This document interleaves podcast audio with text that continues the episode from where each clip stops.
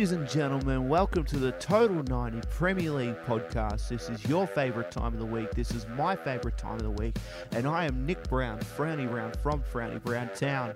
The longest week of our lives is finished, and today we will be taking you through every deadline day deal that has been completed in this transfer window of the Premier League. All the hits, all the misses from your favourite clubs as we break down the new looks of the Premier League teams as well as Facebook's finest and looking ahead at week four of this year's Premier League season. And of course, I am never alone. I am joined by a man who starred in our opening game for our Soccer Fives team, Mickey Kennedy. How are you feeling after those two goals and two assists? Well, I could have had three assists if you didn't miss that one on one. That it, I literally, for everyone who didn't see the game, which is everyone, I literally cut the whole defense in half just so he could miss it. On a Oh. 101, it was disgraceful. It was 9 4 at the time. We weren't coming back anytime soon. How are we feeling after everything? But, you know, uh, we've kind of international breaks happened. Was it, it was a pretty boring weekend, wasn't it? It really, yeah, it, it reminds me of uh, the off season kind of thing. You know, um, not much happened. You know, like obviously, I, I was keeping a pretty close uh, eye on the deadline day, which we will go over in a minute. But um, besides there, it's it's not really that much too exciting. Obviously, the international games are good to have a look at, but at the same time. Um, I I always find that this this weekend you get a taste of the Premier League being back, and then it's just like taken off you straight away. 100%. Um, before you can get excited about you know getting into the season, all of a sudden there's an international break. You're like, God, I have to wait a week, and it's almost like counterproductive. You know what I mean? Like, you know, you finally get to watch the, the Premier League again, and then after two weeks, you're like, oh, well, no, you got a week break. I went, no. So Exactly. Yeah. Well, I want to give a shout out to um to Talk Sport for um like we, as you you and me were both on that probably you know all of the t- deadline day is incredible coverage that they were doing Yeah, just th- th- consistently through. they they've really got second to none. Um, not only in, in coverage, but they're just the guys that they've got on board there. Yeah. Um, they just they know the game. They know the people to know as well. Yep. Uh, and that's why they're the ones that I, I find that they always find out the information first, and their their shows in general is something that we we probably look up at, you know, Yeah. like we look up to kind of thing, and they've you know, footballing wise, I, I strongly suggest they're the, they're the best, I reckon, and it's great to listen to, and their opinions as well. They've got great opinions of, A on hun- the hundred game. percent, and like you know, we, I, you know, I'm definitely going to admit that you know, there's some opinions that they say that we would borrow hundred percent just to kind of Just because we agree with them as well, I think yeah, as well. Like, and um, something that they also do is that, and you know, this isn't them particularly, but their callers, their callers are actually knowledgeable, which is just ridiculous to me. Because when in Australia, when we, when you know, our sports come on for Talkback Radio, they're all idiots. Like they have no idea. And Exactly right. Every caller that came on to Talk Sport, the the, um, the hosts were just going, "Yeah, I completely agree." Yeah, and and the only thing too, um, they're not afraid to have a debate with the caller as well. Like, um, I find the difference between those ones is they actually. Um, in Australia, they're very much a quick have you say, get off kind of thing. Where um, I find on Talksport, you can have, you can voice your opinion, um, whether they agree with it or not. You can discuss, you know, the the reasons why you do or don't agree. And um, and the thing is that people over there are very knowledgeable about the game. Obviously, you know, football's massive, so but you, you generally find the callers have, have got a reasoning behind it, and because the callers themselves, a lot of them are season ticket holders and, and guys that go to the game each week. They've got an inside knowledge of their club, and they know exactly what's going on, and Yeah. and um, and that's what makes their opinions so pretty much spot on most of the time. I think. That's exactly it. And like just just on deadline day, what was your overall thoughts? Because you look at it and there was you know a lot of things were promised every deadline day. Everyone, especially for the Premier League, Yep. there's there's no league in the world that is talked about as much as the Premier League deadline day. Apparently, every deal's going to go through. There weren't as many massive deals, but there were a few surprises uh, coming through, as there always are. It's always interesting to see these really late bids coming through, just Yep. to see like what the rationale behind it is. Did you uh, enjoy it overall? I did enjoy it. Um, I think I don't know about you, but I was just kind of hanging on for that massive, just go whoa, blow you out of your chair kind Yeah, of deal. exactly. Um, unfortunately, for anyone who doesn't know, that didn't quite happen. There was a couple of big deals, I'd say, but none of them that really blew your socks off. Um, when I, you know, when I talk about that, I, I think of the Torres and at Chelsea, the fifty million dollar, um, a fifty million pound transfer on in, and actually in saying that, a lot of those those crazy deals happened in January. Yeah. I think Mbappe towards the end was probably the you know the biggest one. Um, crazy amount of money for a guy um, that's eighteen years old. Um, what were your thoughts on that, Nick? I think PSG have played it very well, but getting him on loan for the year. So, so what PSG have done, for anyone doesn't know, um, is they, they've so they've got got him on loan with the, an option to buy, which I think they pretty much have to carry out, and it's about 160 million pounds. That's exactly it. Um, um, it's tough. Yeah. It's a it's a huge sum of money, and I I'd be very interested to see if they like if they actually do have to carry it out or not because you know this is a guy who's only had one or two well one really great season and you know one okay season. So he's not absolutely proven. He's not somebody who's been doing it year after year. So it'd be interesting to see, see if he had a poor season. Yeah what would happen? Like what because you know his value would obviously drop. Like he's he obviously he came on and this shows how uh, strong just on the international front France, um, you know, he came on for France and scores his goal. Like, you know, they have like Griezmann and Giroud. Once again, Giroud starts a lot for France. It's ridiculous. Yeah, he does, he, yeah. just um, and to bring on Mbappe as a sub in like, 160 million pound signing as just, a sub. How about Thomas Lemar's goal? Did you see that? What, yeah. um, volley off the left foot into the top left corner. I think Arsene Wenger would have been sitting there crying well, that um, was that was right well, in the middle of deadline. Well, that was notably one of the, the big bids, uh, um, and I think that's the reason why the Sanchez deal f- did fall through in the end. Um, from what I can gather, Arsenal made a ninety-two million pound bid for Thomas Lemar. Except the the fee was accepted between the two clubs, but it was actually Thomas Lemar himself that decided he did not want to play for Arsenal, which is really just piling on to the amount of pressure that Arsenal have. Um, I heard the rumors so much so that Sanchez had even told his his um, Chile teammates because obviously he was in international break that yep. he was going to go, and yep. uh, which which actually led to a standing ovation. Um, only for that to to turn back on him, which would have to be very heartbreaking because he did have his heart set on leaving to uh, Manchester City. Um, you know, it's just one of those things that happen. And and I feel like if that deal went through, that would have been the one that knocked me socks off the 92 million Thomas Lemar. And, you know, it's what could have been, I guess. Well, yeah, there's uh, there is Lemar, there's Sanchez, there's Coutinho, there's Costa, there's Van Dijk. There was a lot of deals, like, and those are all massive deals. And none though- of them, they're, they're the big deals that everyone was waiting to happen. And, um, I'm not going to say unfortunately. Yeah, well, I am. I I, I, well, I love for you that had no nothing to do with. Yeah, that, it, just would have been cool yeah, there would have been big signings, but for me, who had a big uh, emotional investment in, bo- in in two of those trades, um, I'm going to say this right now: Coutinho. I'd rather Coutinho gone and have Van Dijk at the moment. Yep. I, I, I, huge call, definitely with Champions League football, but um, also with the signing of uh, Oxlade-Chamberlain from Arsenal. Yes. I feel that Van Dijk is probably more important to Liverpool right now than Coutinho. Well, what we'll do is I think we'll um you know, we've kind of uh, tried to break down almost like the minute by minutes of the deadline day. Um, yeah, we're trying to get as um as accurate as we can. Mick, do you want to start taking us through?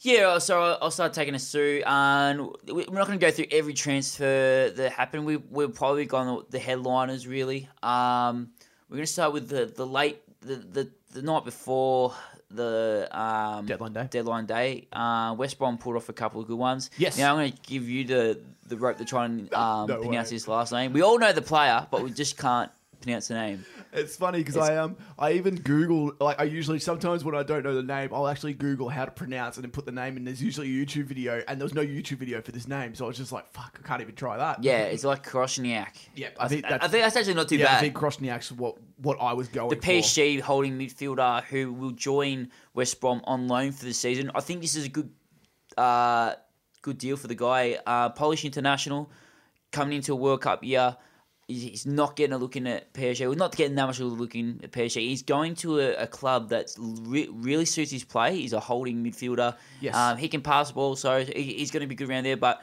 um, under Tony Pulis, where he, he emphasises on defence, I think you could you'll probably get the best out of this guy. Another defender joining is uh, Kieran Gibbs from Arsenal to West Brom.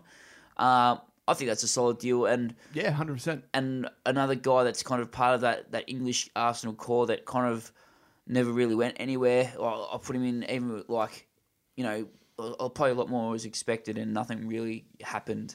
You yeah. know that kind of that yeah. kind of basket. These are these are two really good um, deals. Krasniak, um, I'm just gonna call it that for now. Yeah. Um, is not the first PSG guy to come to like a mid-table Premier League team on loan with Jesé coming over. Yeah, it's exactly. It's it's very interesting the way that they've done their business. I think that's um it's almost like a.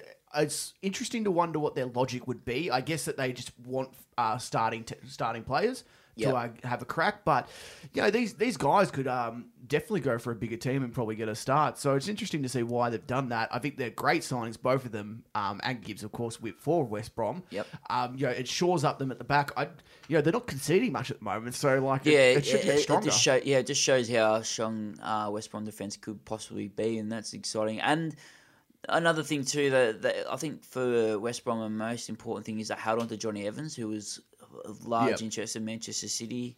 Um, bit disappointing on his part, Jonny Evans. I thought you know going to going to City would have been a really good move for him. You know, personally, he you know he's been playing well, so he, he probably deserved that move. I think Pep's realised the defence he's you know he needs to play just one of those no nonsense defenders, um, Yeah. and that's probably why he went for him. Um, unfortunately for them, and and Jonny Evans that deal didn't go through, but he's still at West Brom and um, he's playing with Northern Ireland at the moment, and they're doing pretty well with uh, Martin O'Neill manager. Um, we're going to move to um, to the first major deal of the day. There was a couple of small loanings um, in the morning. Uh, we're going to look at go to twelve o'clock, and you know we were talking two weeks ago about this guy joining Chelsea, almost been a done deal, and it really did Yeah. Turn into a one eighty. Um, not only him, Ross Barkley, ha- Yep. famously having a medical fee um, agreed and all that, and then turning his back on Chelsea, deciding he wanted to stay. Ox was pretty much signed, sealed, delivered at Chelsea at one stage. Now decides to join Liverpool for a, a fraction of, of the wage bill as well. Is there something wrong with Chelsea at the moment? Uh, I have no idea. Like Llorente, same thing. Like Spurs poached Llorente off Chelsea. They're huge on him. Uh, he has ties with Con- uh, Conte as well. Um, so it's just it makes very little sense to why he would. I guess Ox thinks that he would um, be able to play his actual preferred position in Yep. Liverpool. That's that's A more central role and probably got more of a chance of getting a start as well. Well, on. Barkley, you just mentioned Barkley. Um, something that I've heard recently is that they he did the medical, and something that Barkley didn't know was basically what his role was going to be within the team. And funnily enough, he tried to call uh, Conte, and his phone was off, and he was over in Italy uh, on the beach wearing some budgie smugglers, reading a book, and he never answered the phone. And it was just Barkley just went, "Well, I don't know what I'm going to be doing," so he said he would stay. Yep. And No, it just- oh, And it just shows like story, but what a story. Well, how's that? Like, how's how's the coach not really even having much of a say in what's going on? It shows Yeah. like he's just you know he's just living it up in paradise at Well, the time. yeah, on the on the um on the deadline day too, you reckon you'd at least have your phone on. You know what I mean? Like it's crazy, isn't it? What do we what do we think of Ox? You know, because last week you were saying like we were saying about you know basically going to be joining uh, joining Chelsea. You kind of went not sure if that's a great deal. All of a sudden he's flipped the script and he's come to your mob. So what are your what are your actual thoughts about it? Are you happy with it? Or My thoughts sure? haven't really changed. I, I feel like we're either going to see the best or worst of him.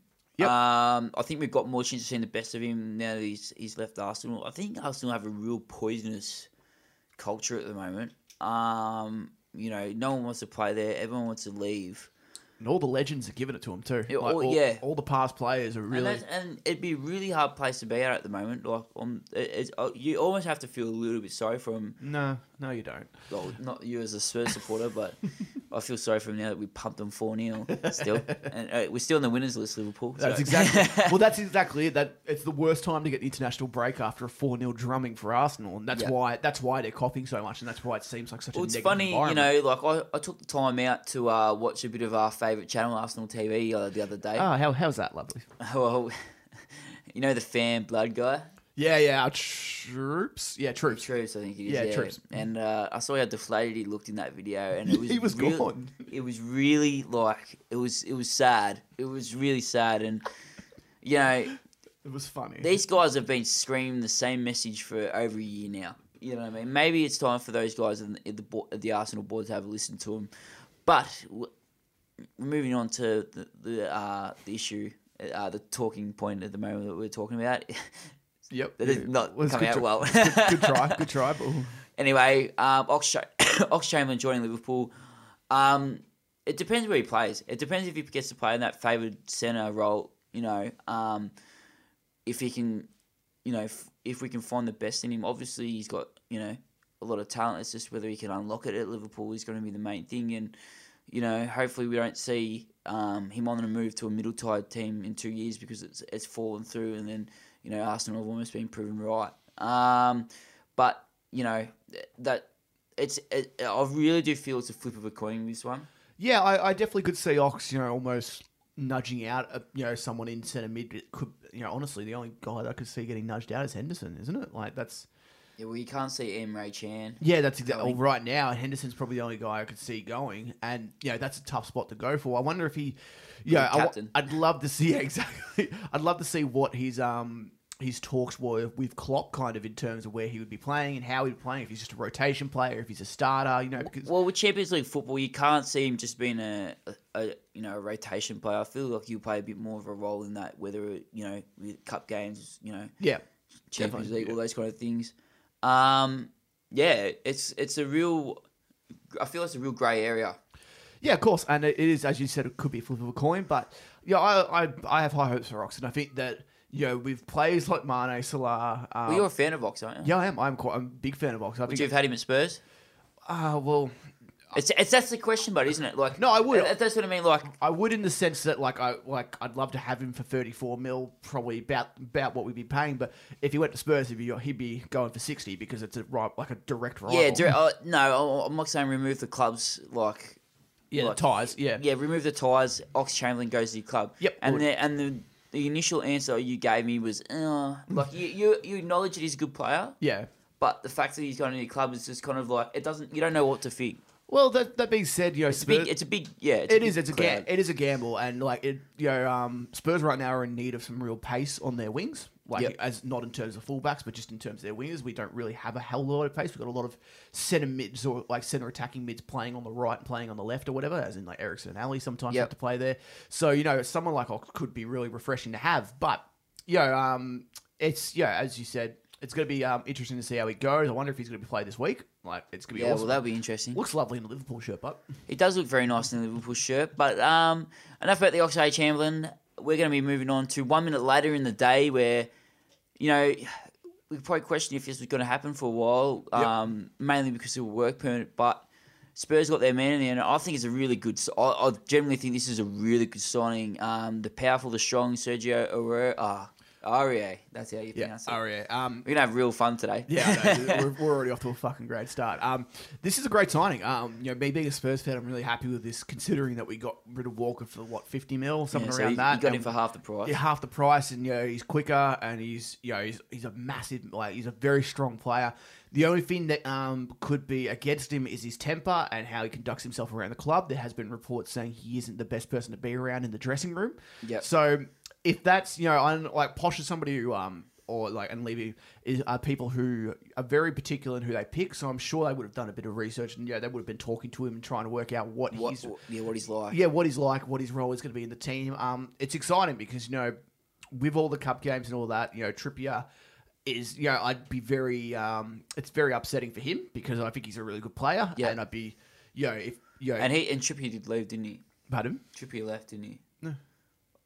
Oh, Wimmer. I, yeah, I, I get no, them mixed every single I, I time. Don't, don't know what you're on about. Yeah, yeah, Wimmer left, but uh, yeah, Trippier didn't. Uh, yeah, but Trippier now. Literally it'd be interesting to time. see. I can't do the difference. It'd be interesting to see yeah, how long he stays here if he goes off to a mid-team, mid-table team because he could get he could be the number one right back at most teams. Trippier, in all honesty. Yeah. But um, it's a great signing. Um, yeah, it's almost like making money you know, Daniel Levy's uh, done it again. He done, like, you know, this is why sometimes he holds off.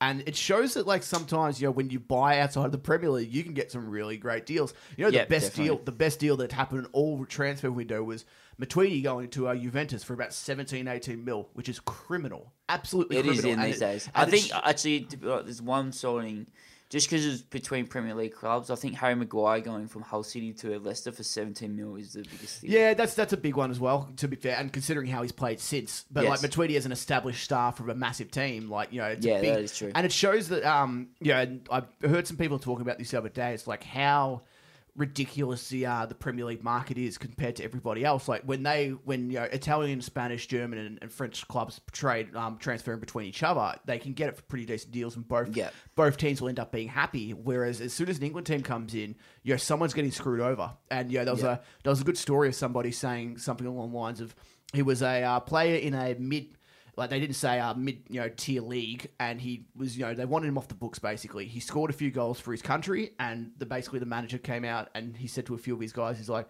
that's great because now some dickhead Englishman's just going to come in, pay out of his ass for him, and about you know three weeks later he transferred out, and he never said who it was, who he went to, but it just shows that like you know as soon as he scores a couple of goals or he shows yeah. a little bit of promise, there's always going to be that English that English dude or in that English club that's still going to be like we, we need this guy, he's what we we're missing. Yep, and and and that's it, and that's why there's so many um, flops, I guess, in the Premier League and and so many players that you know just don't make the cut. They've come in with all this promise and probably not enough info. You know, what I mean, they're, exactly. They're all looking about his last three games, not his last three years, and and that's probably one of the biggest downfalls in the Premier League. Um, we're going to move on unless you got anything more on Aurier. No, happy with it. Aurier, um, yeah, it's gonna be it's gonna be a good season for him. Um, the next signing was at 1.31 in the afternoon. Watford signed another absolute doozy of a name, Arezitis Karnezis. Yep. I think that's okay yeah, from you, Knees. Um, I'm going to be 100% honest here. I've got no idea about this guy. Um, all I know is Udinese a, a solid club in Italy, and um, that's a, that was their ninth signing at that stage of the of the transfer window, which is really starting to to to show signs of you know what Watford can do this year, considering they could start as well. Something that um though these teams that these mid to lower uh, table teams need to do every transfer window, and most don't, is show ambition, and that's something that Watford are doing right now. Their whole their whole transfer window has been really like pretty I, I, decent. I wouldn't say like I reckon a couple, a few teams over the last couple of years have really showed ambition. Yeah, like i'll play Stoke is. I'm saying most example. haven't. oh yeah. So so many don't. That's the difference. Like there are yeah, there's a lot of teams this season who have, and this is a really one-off season for all the lower teams that yep. have really okay. kind of come out and gone, okay, we're we're here to stay, and we're going to really try to cement our spots in this in this competition.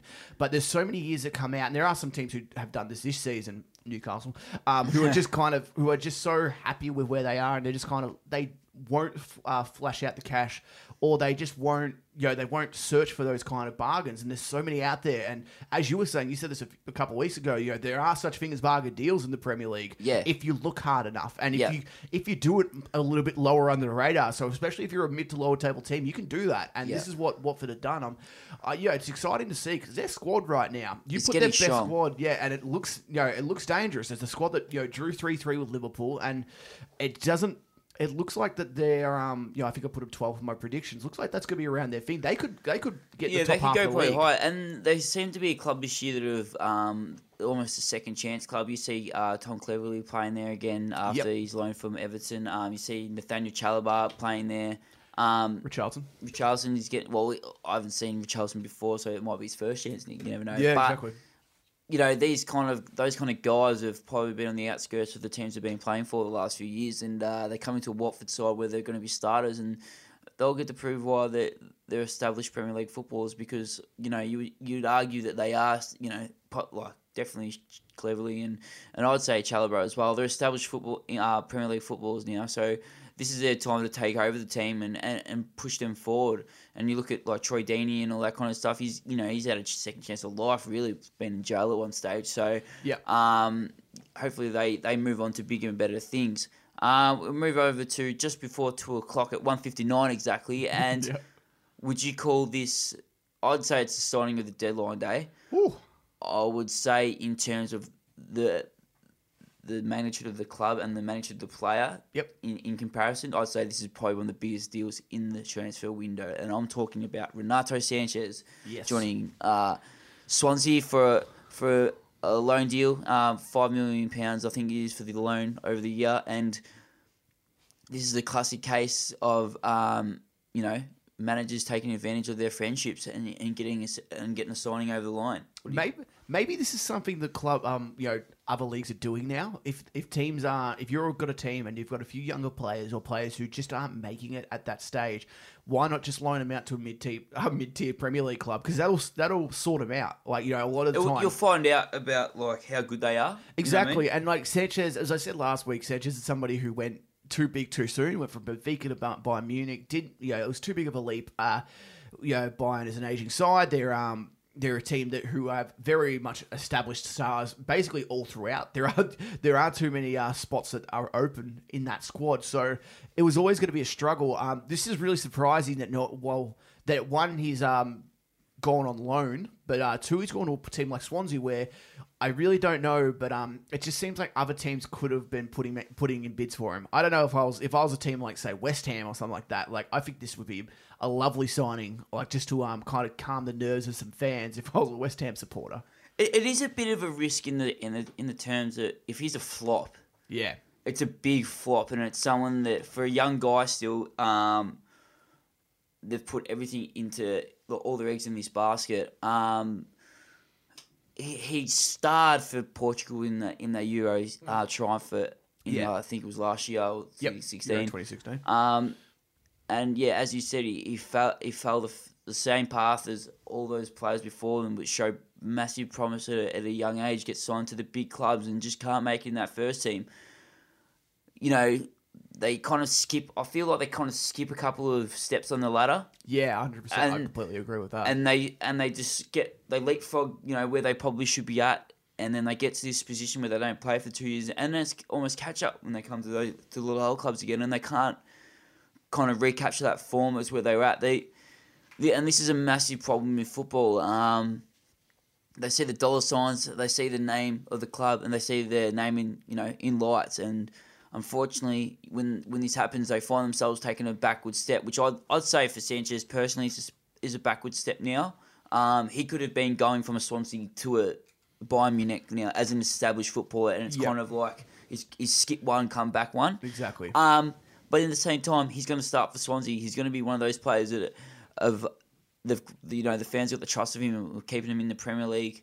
Um, I think Paul Clement has done an amazing job of you know getting this deal over the line. Um, obviously friends with Carlo Ancelotti. yes. Um, obviously he had I think he knew Sanches before anyway, and you know it's a it's a deal that shows that you know if you don't burn any bridges in football, it can come back to help you. Yeah, and also I will say that um, yeah, this is a deal that for every Swansea fan who you know was probably um dreading the worst when Sigurdsson left, would probably be going like it's not a permanent, but it's, It's something that they would yeah. be like you know at least they're at least they're trying to um show something because they've got they have some money in the kitty now because of that. Yeah, they do, and you know, a couple of signs here and there, and obviously they lost Fernando Llorente, which we'll get on to later. But Yep. You know, at least uh, the one thing they have done, Swansea, is replace the people they've lost this year, and a Yeah. lot of clubs do not do that. Surprisingly, they lose a player and they just kind of buy someone else that kind of you know their names in lights for the fans who you know wins the fans over kind of thing, but they don't actually address the issue that they've lost a player in that position. One thing Swansea have done is gone straight, and it's not. It's not been a week after. It's not been a, a month after. It's it's pretty much been straight away that they've made they've taken action into replacing the guys that they lost, and that's probably going to give them the best chance of survival. And I think, you know, if you look at transfer deadline day, yes, the the, the, the players that they've lost was probably a little bit out of control, but at least they've done something about it, and at least they've you know They've tried to stem the bleeding. yeah, they stem the bleeding, that's for sure. And some would say Sanches could be an, a big improvement on Sigurdsson. You never know. And it's up to uh, Sanches really how he develops this year. Um, give it half an hour down the track, and a player that was one at one time Stokes' record signing um, in Boulia, he, he joins Toulouse on loan. Never really happened for him at Stoke, did it? No, never did, and um, it's yeah, it's just um, it's disappointing to see stuff like that. You know, like it's you know, he kind of with a lot of praise coming in, and just yeah, again, it's just another player who just doesn't live up to it, isn't it? Like Yeah, exactly right. And then you know the pressure of the Premier League gets another player, and unfortunately they just choose him up and suits him out. Um, you know he's going to a league, the French league, to a league. You know he's got a chance to revive his career there. Um, you know a lot of players have done that. I, you know the one that comes to mind for me is um, Balotelli and Ben Arfa. Um, yeah, Arfa, sorry, and and they were, you know, you'd say at one stage their, their careers are almost dead. You know what I mean? Like Balotelli was a laughing stock on at one stage, and Ben Arfa had a lot of troubles on field and as well as off field, I think, and they were able to turn around in France. So I'm hoping that, like, I don't think his situation is by any stretch of the imagination as bad as them two. So hopefully Imbula can turn it around over there, and we might see him back in the Premier League. You never know. Yeah, hundred percent. He's only on loan, so well, we move forward what 20, 20 minutes or so again. This is where we're only. This is where yeah, this is where the day kind of heats up a little bit. So it happens thick and fast. We're not even at three o'clock yet. And Burnley signed striker. Now, trying to read your writing is ridiculous. Uh, Nahki Wells from Huddersfield. Yeah, Uh, that's it. What do you? Uh, you know, it's pretty uh, decent business just trying to uh, take away from a uh, a club that you're going to be competing with. Yeah, yeah, I think it's diff- uh, decent business. Um, obviously, probably been a guy that come through Huddersfield, you know, through the championship. I don't know too much about him. Um, with Huddersfield having Mounié and that, there's maybe not as much use for him. yeah, exactly right. And I can't see him starting for Burnley just with their the couple of strikers that they've got in the pre- in the transfer window. But you know, he'll he'll be a good backup, I, I assume. Um, obviously, I can't say too much about him because I, I really don't know that much about him. But you know, you know what's Burnley's gain is, is a Huddersfield loss. So um, yeah, it's it's a pretty straightforward deal, I think. Yeah, next one was uh, three o'clock on the dot. Um, this is one that yeah, I guess affects you a bit more. This is uh, we we're talking about the like early rumors of this Origi potentially going somewhere, and he's joined Wolfsburg on loan. As a Liverpool supporter, you wouldn't be too upset about this, I don't think, considering that you know you probably will get him back. I hope so. I, I, I thought he was a good player at Liverpool. I thought he's. Yep. Good on you, Nick. Yeah, um, he he scored important goals. He, he he scored, you know, a decent like consistently. Um, he was quick. He was tall. Good on the ball. It's it's just I feel like he's just another player that probably didn't quite get the chance. You know, I thought we did it the right way when we bought him. We bought him for ten mil from uh, Lille. Um, we let him stay there for the year. Joined a year la- year, uh, year later, just kind of like um, Keita is doing at Leipzig now. Yep. Um, I thought that would have given him a bit of time to develop and then you know work his way into the senior side. But it, you know he's just one of those players that kind of just was always kind of just on the back burner. And hopefully Wolfsburg, he'll play well. Kind of, I'm hoping it'll be like a Kevin De Bruyne situation where he becomes a star at Wolfsburg. Well, it's, it's, uh, Is that is that being hopeful? Yeah, reckon? it's like yeah, you got to be hopeful, I guess, at some stage. Well, you- remember when Kevin De Bruyne left Chelsea? No one thought anything of it. what a beautiful man he is now. He is. So that's my hope. Um, but otherwise, good, good, good deal for Wolfsburg. They get, they're getting a really good young player here, and you know, German league's probably a bit, bit lighter for him, and hopefully he can bang in a few goals. And hopefully he starts. That's the main thing. He needs to start for Wolfsburg to really get the best out of him. Definitely. Okay, so move, move up a couple of hours, and uh, defender Marvin Zeegelaar from Sporting Lisbon joins Watford in their tenth signing of the season, which is Whew. which is really Again. starting. You know, they're starting to make moves. Watford, and as we as we discussed about before, um, Ambition. Marco Silva, the manager, yeah, Mar- Marco Silva, And- the man. you know, he's he's really turned that club around, and he's he's getting praise all around. You know, this guy's this guy can you know really manage a team, and you know he, he's starting to bring the players that he wants to play in. So I I think Watford can gel even quicker than probably everyone expected, and he can have a real crack at it this year. Yeah, Silva's um, you know, I've said this before, but he's somebody who's very sought after in the footballing world. Um, so for him to go to a team like Watford is um, you know, fantastic for that club. And as soon as I saw that, that's that was one of the main things that pushed me over the line for not putting them even in my relegation at the start of the season. Yep. And then you convinced me to put them 12th, so that was fantastic. Um, I'm looking good at the moment for that. But yeah, they're um, 10 signings, ridiculous, nearly full team. So like that's Yeah, just really, yeah, how crazy is that? And like you know, they're they, for spots is going to be good. yeah, it's exactly right, and you know they've they've got some decent players already. Um, you know this is going to be um, it just kind of adds again to this kind of, you know, they're pushing. They're not they're not a team who's happy with this 15th position every season. They're going to be they're Yeah. going to be pushing for top 10, which is great, and that's something that, you know, for that, those mid table table teams, that's what you want. You want to start pushing forward, and right now, what are they?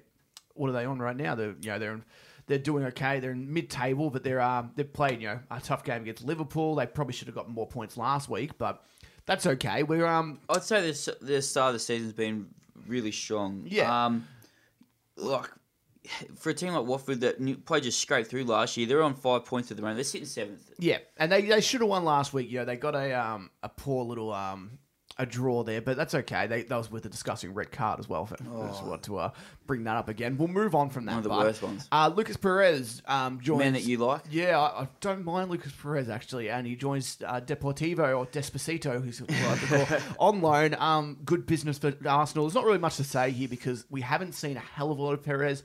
He wants out. I think. Yeah, I feel like he definitely wanted does. out. If you hear his comments, he's really just slated Arsenal, definitely against the loss against Liverpool, and he feels harshly p- treated. And I, I feel to a degree, uh, I feel to a degree, I agree with him. Um, you know, I think he's probably regretting that move to Arsenal now. To be honest, like he he hardly featured, no, number taken off him. Not really part of the plans. He might as well just stay where he was, or you know, chose a smarter option of the club. I think, but it did- it's just a, another show of Arsenal where a player's turning their back on, on the club, and it's not really it's not really another you know good news story from them, is it? Um, Yeah. it'll be interesting to see how he goes. He's oh, you, you you rate him as a decent player. I haven't seen too much about him, but he seems to like to be a bit of an impact player when I watch him play. Yeah, that's exactly what he is. I think that he's somebody who, like, I haven't seen him. The problem is I haven't seen him get starts, and that's the problem with him. Like, you know, you can only get, um, go off what you've seen. He's come off a few times off the bench and scored some nice goals, some critical goals as well, earning him Yep. points last season. So, you know, whether that's his role or whether he wants to be a uh, a first string striker or something like that, you know, I think every striker wants to be a first string striker. of course, so- yeah. But if he's okay with being a second string or a third, let's be honest, he's a third stringer right now, or even a Oh, four, he's yeah, a fourth definitely. stringer actually. Well, he'll go back to Tope, uh, Deposito. Despacito. and and he'll go. He should slot straight back into that number one spot. So Exactly. Um, hopefully for him, he, he has a stronger season out in Spain, and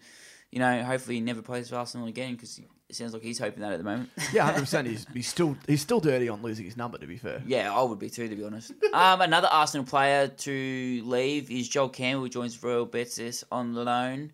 Um, young player, just it's kind of like a, one of those standard loan transfers, really, isn't it? Yeah, there's not really too much to say about this one. It's just a development transfer uh, loan, just to get him out. Hopefully, Yeah. get some game time.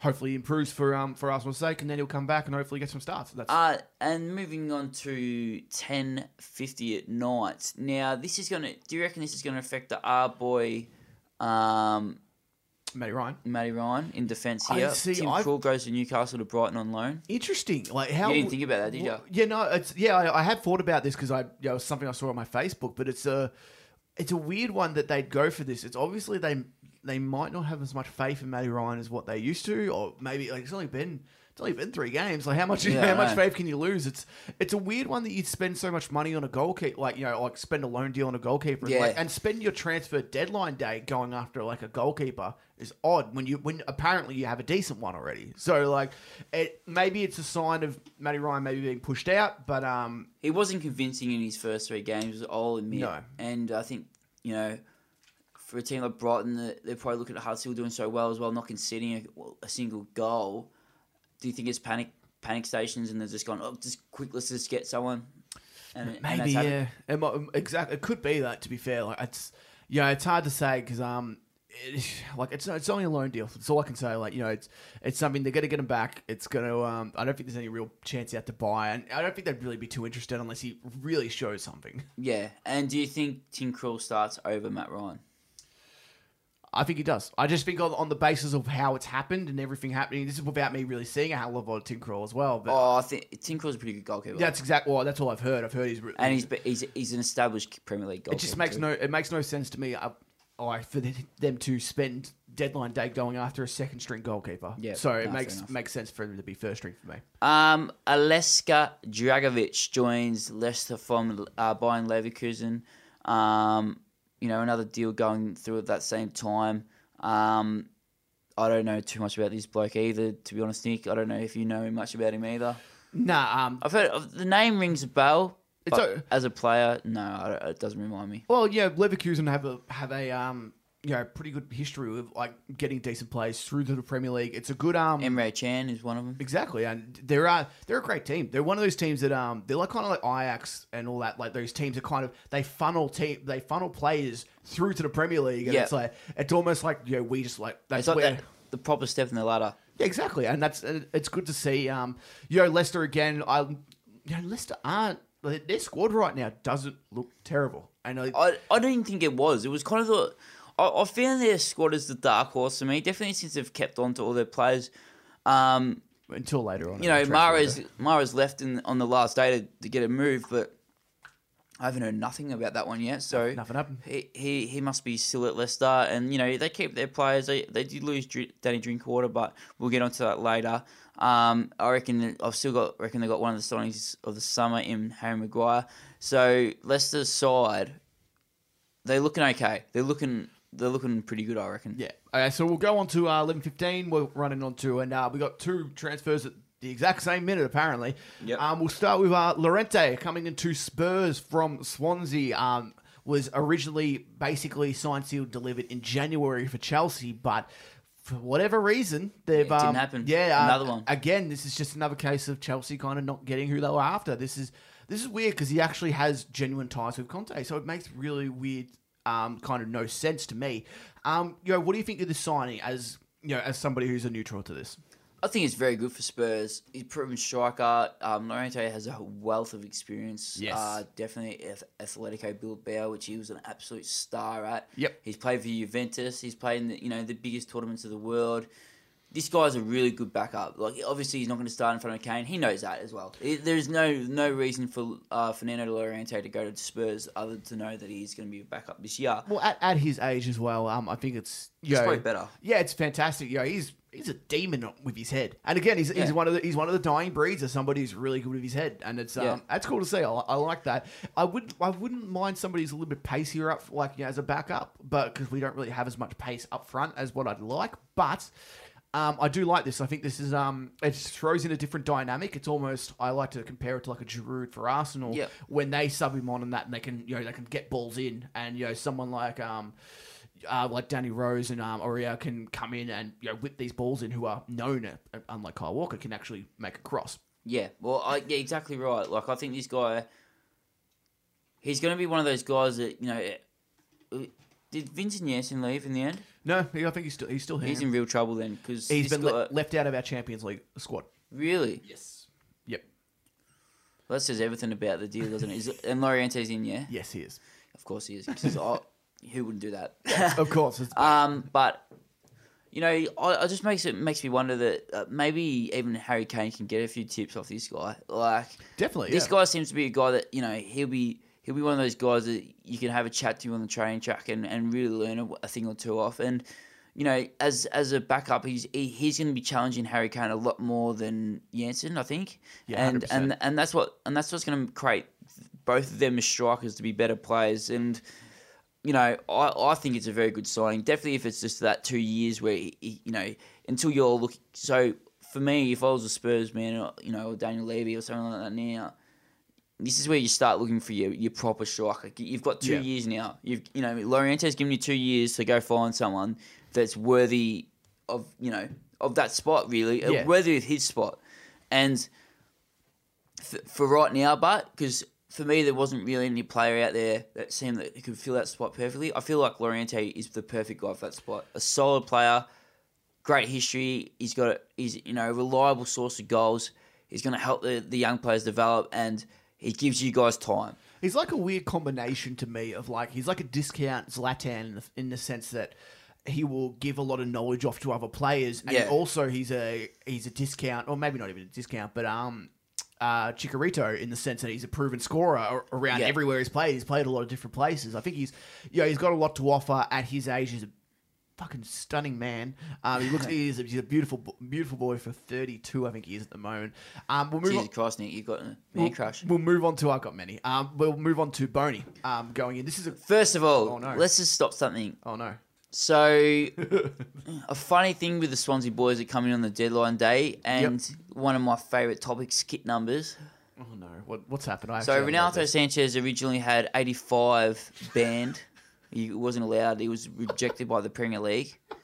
Yep. I don't, I don't quite understand the, you know, the thought process of 85.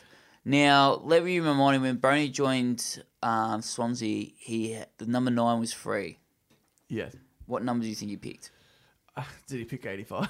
what did he pick? No, no. What He picked number two. pick number two? You know the thought process behind it because it's the second time he's been at the club. He's an idiot. Number two. He's an idiot. That's what a right back. that makes it's a Morgan- right back position. That's that makes Morgan Schneiderlin looks alright. That's ridiculous. What is the point? Uh, I hate him. It's only, a ma- it's only a matter of time to someone where's the number one on the field. yeah, that's true. Yeah, hundred percent. And it's a. Oh, uh, it makes me sick just thinking about it. It's a weird. That's a stupid fucking thing, isn't it? Um, overall, but on the signing, um, you'd be pretty. Yeah, this is somebody who's been uh, been at Swansea. Hopefully, he banged yeah. in goals for fun when he was there before. He did, he did, and hopefully he can find that kind of form again. And it just proves the fact that again at Swansea immediately, like, just replaced what they needed to replace. You know, they would have been left with their striker, they would have been left with their midfielder. You know, they they replaced them with two guys that could possibly eclipse both of them. So, I think as much as Swansea lost, they gained this transfer window, and with those ones, they've given themselves a chance to really kind of, you know, to hold their own in the Premier League, at least holding for another year. Um, we're going to look at 11.20, five minutes later, and a deal that come through that, you know, we don't know too much, like, we know he's a decent player, Zappacosta, the right back for Torino. Um, it's just going to be interesting to see how he goes in the Premier League. He's going to be challenging Victor Moses, obviously, in that right wing position, right wing back, sorry, position, and unfortunately for Victor Moses, hopefully this doesn't spell the end to him because he had a really good season last year. This is a really strange one. I, I don't know if I can call this a panic buy or what I'm what I'm actually going to describe this as because it just seemed like it came out of the blue. I know a lot of de- deadline day deals do, Yeah, but it Yeah, seemed did- like it did, but I it agree. seemed like everyone else was just kind of rejecting Chelsea, and I was like, "Fuck, we need somebody. We literally, ne- they literally need to make up squad numbers. Like that's it. Yeah, that's yeah. what they need to do. They, there were so many people that they've loaned so many people out, have sold so many people off that they actually need to make um just sign anyone. And it was just, I guess that you know Zappacosta was somebody who was willing to. Um, I, Yep. there's not really too much to say about this one because you know there's it's going to be interesting to see how he goes in the Premier League. Um, it's exciting, like you know, because he, yeah, he's a player who plays a bit of flair. That's all, like you know, from what I've seen of him. And um, I'm yeah, I think that uh, Chelsea could have something decent on their hands, but honestly, I have more. I have more um, money on him being a bit of a uh, a bit of a flop, considering that he's actually going to be having competition. We'll move on from that um, to uh, Does he? First of all, sorry. yes. Does he start over Moses? No, I wouldn't. I, I there's no reason to. I think Moses has been doing fantastic. Yeah, no, fair enough. It's it's it's it's just funny, isn't it? Like he's just someone that comes in, you get rid of players like Loftus Cheek and that, and then you come in and buy someone who's going to play the exact same position as Loftus Cheek that you just loaned out. Yeah, exactly. Uh, we'll move on to 150 now. Uh, Yeah, so this is this is so for those who don't know, um, Premier League clubs can have a like I think it's like they apply for something that they can go over the deadline day if they've started the deal already. It's just to do the medical and the oh not the medical but the final yeah, the- bits and pieces paperwork and. again, Uh, uh, yeah, it's again, it's another one, you know, with Bakayoko and Kante in the middle of the park. I feel like they probably did need to strengthen, but it's it's a wonder why this guy did go f- for, for him personally. Obviously, you know, he'll want to play for one of the, the top four as or the top six now, as people refer to it. Um, Danny Drinkwater, you know, what do you what are your thoughts on this one? I think that this is a something that really didn't need to happen. All they had to do was hang on to Matic, and they would have they would have had that spot s- uh, covered. It's a really and a lot better player. Exactly, it's a dumb. It's a like in in the grand scheme of things, it's a really dumb transfer because they've you know I understand why they want to strengthen that part of the pitch. Um, maybe what, what they're thinking is that Drinkwater's teamed with Kante before, it might help him like you know kind of re um regain that kind of beast mode that he had last season because Matic isn't there. Maybe they don't have as much trust in Bakayoko being that guy who can Yep. hold with him. Um, I don't like you know I think it was like what thirty five mil apparently or something around that kind of mark. Yeah. I can't really um You can't justify paying that much for him as well. Yeah, When it's you when you lost Matic for forty. Yeah, like he's a good player Drinkwater, but he's not like you know, he's had Not one, Matic. he's had one great one great year. like you know, he had a decent year last season. So I, I guess you know they're going off what his potential is. He, you know he's entering his prime, so like you know he's still got he's still got years left in him. Yeah. And, How uh, old is he? He's like twenty seven or something like that. Really? right? I thought he was a bit older than that. No, he looks older. Looks he looks a lot older. And um, you know, so any any last comments on that one before we move? Um, the one thing I will say is that yeah, I feel like this one is a panic buy. Um, from reports, but supposedly Conte has been a, a, a large admirer of Drinkwater for a while. So, as much as we think, oh, you know, this is a, this is out there kind of transfer, this has been on, on the cards for Chelsea for a little bit, which is quite interesting. But you know, nonetheless, you know, that's the man they wanted, so they they went and got him, and thank thankfully for him, and I'm sure Drinkwater's excited to join a club like Chelsea. That's a great achievement for him. So, um, you know, hopefully he gets a he gets a game for one, and hopefully he doesn't just plateau in his career because as you said, he's going to hit his best years of his career, and he does want to be on the best years of his career sitting on the bench. Yeah, just confirming he's actually 27, um, which is bang bang into his prime, which is um, yeah, I guess that might be another thing that might have buffed up his price a little bit. Yeah. Uh, we'll move on to um, and one that you've kind of been kind of wavering on a little bit, kind of Sakho, um, hopefully coming back to Liverpool to kind of help out in the back, but um, finally getting that deal done with Palace smart smart booking. You know, the, there was talks during the day that Palace were going for somebody else, and it was for I think it was like twenty mil, and then but they had a proven guy who's been there as Sakho for twenty five, and it just never seemed they were asking for twenty five, and Palace were just kind of pay, playing the stingers. And finally, the deal's been done. Um, you know, this is smart stuff for Palace, really. Yeah, look, as I said, I've we've talked about this a million times, and I just I still would just love to know what happened to Sakho at Liverpool, and and Klopp really did behead him his career at Liverpool, didn't he? Like, yeah, uh, you know, he came back after the season. There was a little bit of rumours about you know the preseason friendlies and he didn't train or something, and then we never saw him again. Like, and it was one of the coldest. You know, he must have done something pretty bad because he just has not had a look in since, has he? And he's, ne- yeah. never played a game. He hasn't played a game for Liverpool in over a year. Um, and I thought he was a really good performer that year before, and and definitely when we had so many problems at the back, and yeah. he still wouldn't like. There was no sign of him coming back. So I don't know what happened, but it, it, it doesn't sound great. But you know, um, for him, like for him to join Palace, twenty five million is a, is a pretty good, uh, pretty good recoup in, in, in funds for him. Um, I hope he does well. You know, I was I was always a massive fan of him. I, I think he he's a heart in your mouth kind of player, but every time he went near the ball, I'd kind of be like, oh, you know, and he and he do some outrageous tackles, but he always seems to have the knack of pulling them off. You know, his body looks like it's gone everywhere. He's leg, you know, his one leg's one way, one leg's another way, and he just dives into a challenge, but wins the ball. So, as much as he, yeah, he he, he had me heart racing every time, but just he was an entertaining footballer. I'll give him that, and hopefully he can do well at Palace. They definitely need him at the moment. Their defense is absolutely um, abysmal. Well, and hopefully he can develop under Frank de Boer. Well, something that I like, I will drop a little bit of um, breaking news a bit later. Not even breaking news, but potential breaking news for the future. But something that we did miss out on the transfer is um, Vlasic coming from a Croatian league coming to Everton. This oh, is... um, so it was Hajduk split. Yeah, yeah, exactly. Yeah, and this is another one of the. This is a guy who um went for nine mil um, this is somebody who's considered as you know one of those wonder kids, and so playing as an attacking mid. Um, again, this is you know Everton signed a shitload. Like they're yeah. they're signing big. They've signed a lot of midfielders, probably a bit too many. I'll show you what I think their their best starting squad is, as a, and you'll see how many decent midfielders will have to play on the bench if they played that starting squad. But Barkley start. Ah, uh, no, nah, not according to my one. Yeah, okay. he couldn't get couldn't get a start, unfortunately. No, like, you know, I want to play people in their true positions. Sigurdsson? Yeah, Sigurdsson starts. Yeah, of course. Yeah. I reckon he's, a star. Um, and uh, you know, so like it's another thing for Everton. We'll move on to the players, the big players, and we'll quickly go through the players who didn't sign and what does that mean for them. We'll start with Sanchez. Um, this He's is a fucked. guy, yeah, fucked. There's no way. Oh, there is actually. He's not as fuck. We're looking at the list. There's two players that are way worse off than him. you know, he, but he's yeah. third. um, obviously, he he really wanted to go you know, Arsenal were desperate to keep him. You know, that kid kept making videos online about Sanchez not going. Does Sanchez have um? Really want to keep? Does he have a uh, an, a year left on his contract? Doesn't he? He can start negotiating with clubs at, at six January. months in January. So it's ridiculous. He'll like, be gone. That you know, Wenger's lost his money with him.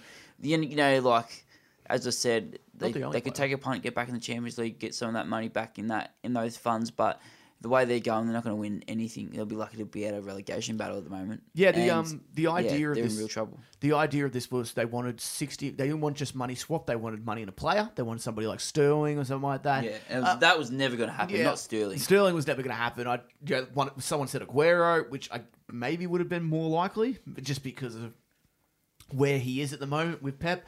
Um, I can't really, you know, Sanchez. Will, I'm sure he'll start playing. I, I think Sanchez it, it has to go into a World Cup year. Sanchez and Coutinho, and maybe Costa could be chucked into this, but like they've all acted like fucking bitches, haven't they? Like in terms of the way they've kind of. Well, and Van Dijk hasn't. Well, Van Dijk, Van Dijk hasn't as much, I wouldn't say. Well, I reckon Van Dijk was probably one of the worst. He, he, refused to train with the team and went and trained with himself and had a big sook. Well, Coutinho have a, had a back injury and then he came into the Brazilian and, and squad and scored. A, and a, yeah, I know, I know what you're saying. Yeah, it is, but like none of them are injured. Let's just yeah, of course, and it's just it's an interesting kind of dynamic. Like all four of these players will say that um, yeah, they've kind okay. of come out. They've acted like you know they've acted like fucking ch- children, haven't they? And, like, and can't get what we want. They've they've isolated themselves from their teammates, right?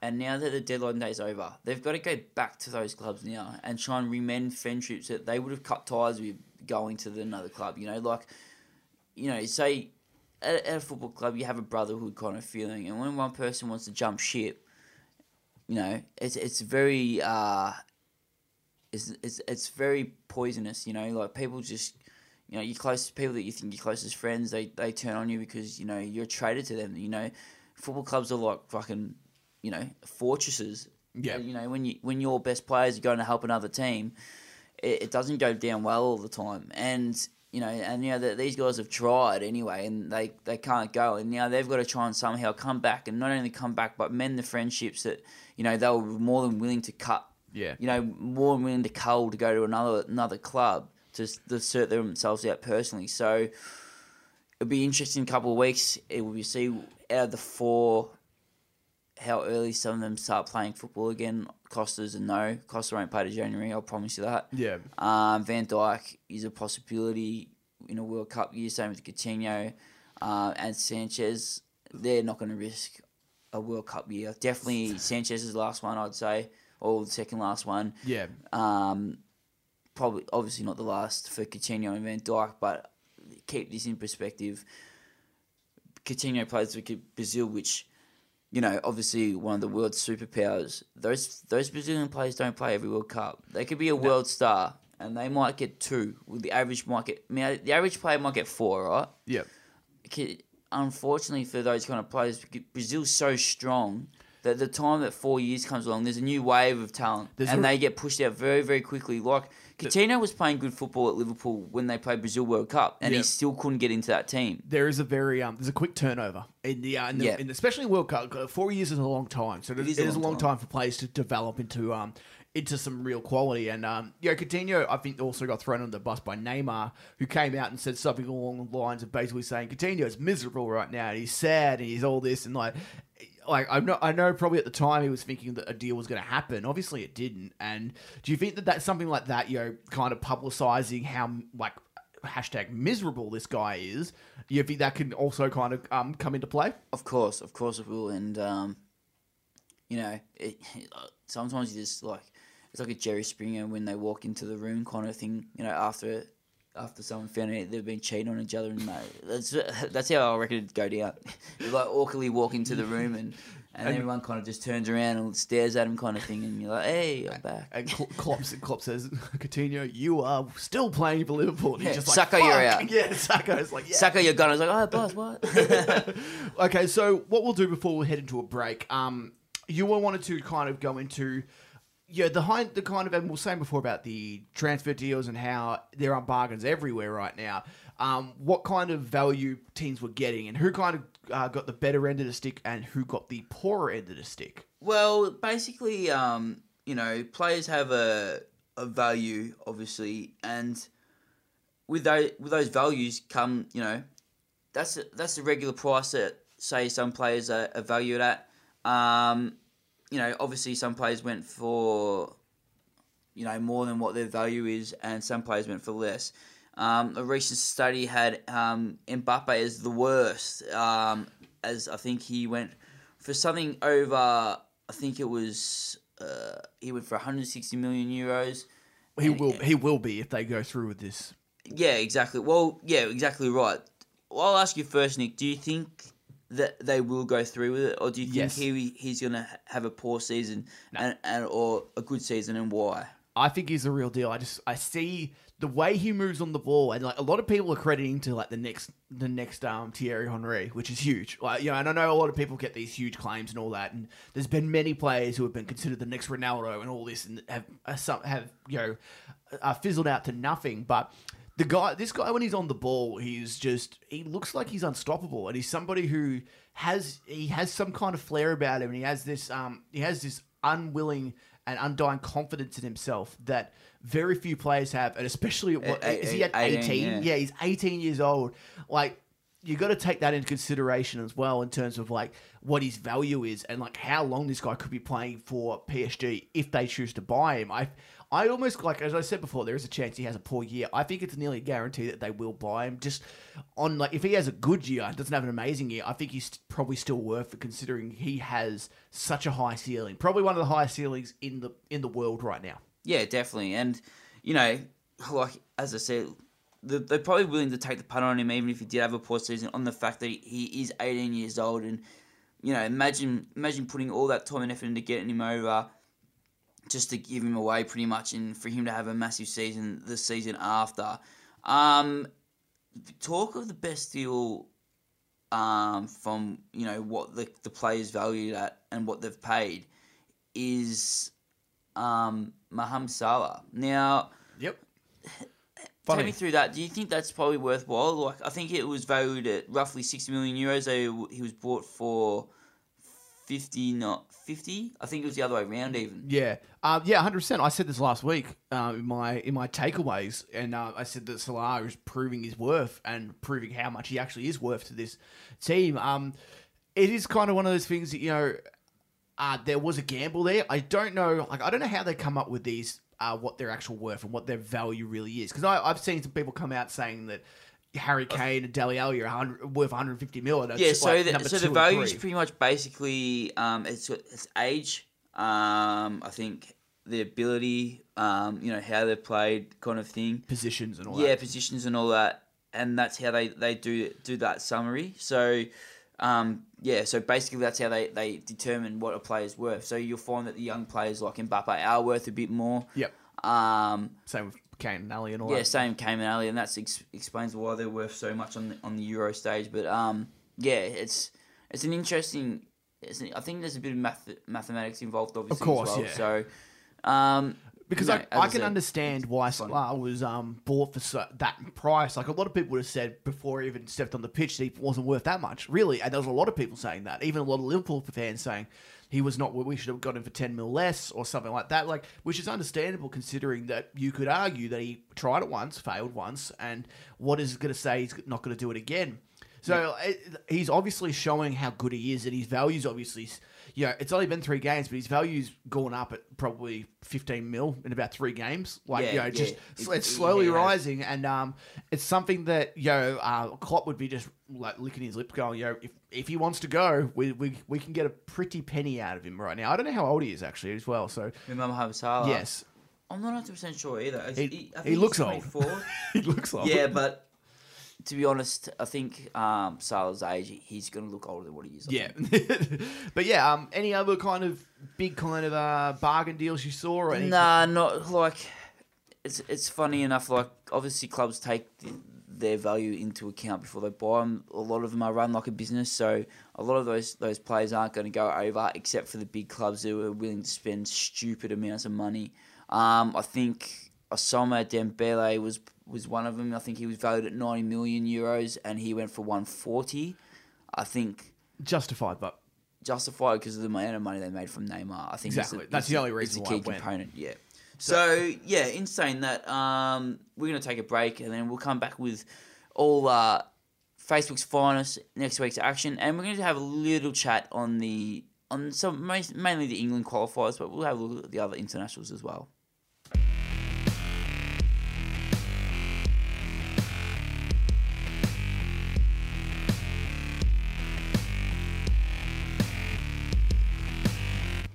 And of course, we've got our favourite time of the week, Facebook's finest, the time of the week that we take a bit of uh, appreciation for those keyboard warriors and some of the beautiful posts that they have on all social media routes. Mickey, do you want to go first, or do you want me to? Because um, I've got a few this week. You've got a few this week. I've been I've been struggling the last couple of weeks. I must admit, Nick, when I've come across it, it must be the people around me getting smarter on the internet.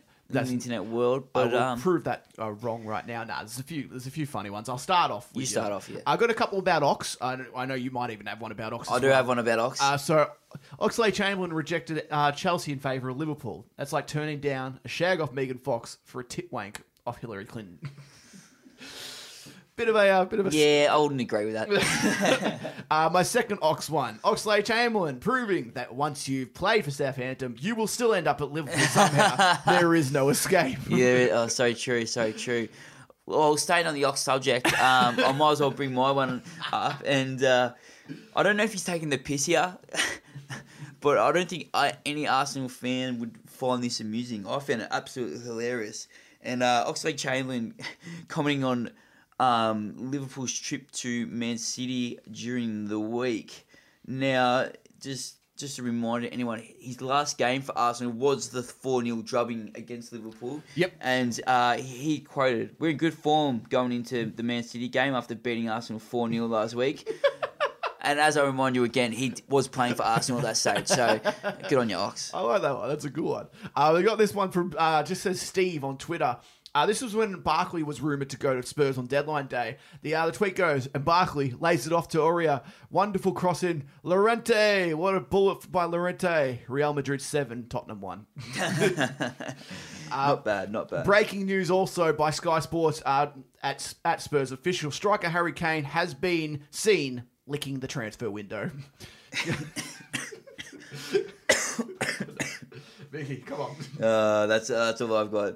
Um, That's all you got. I got more. Don't worry. Yeah, Uh, keep going, keep going. If you know after the, the latest Rooney um, uh, drink driving incident, if Colleen divorces Rooney, she'll have fifty percent of everything. That means even Colleen will have more Premier League medals than Steven Gerrard. no.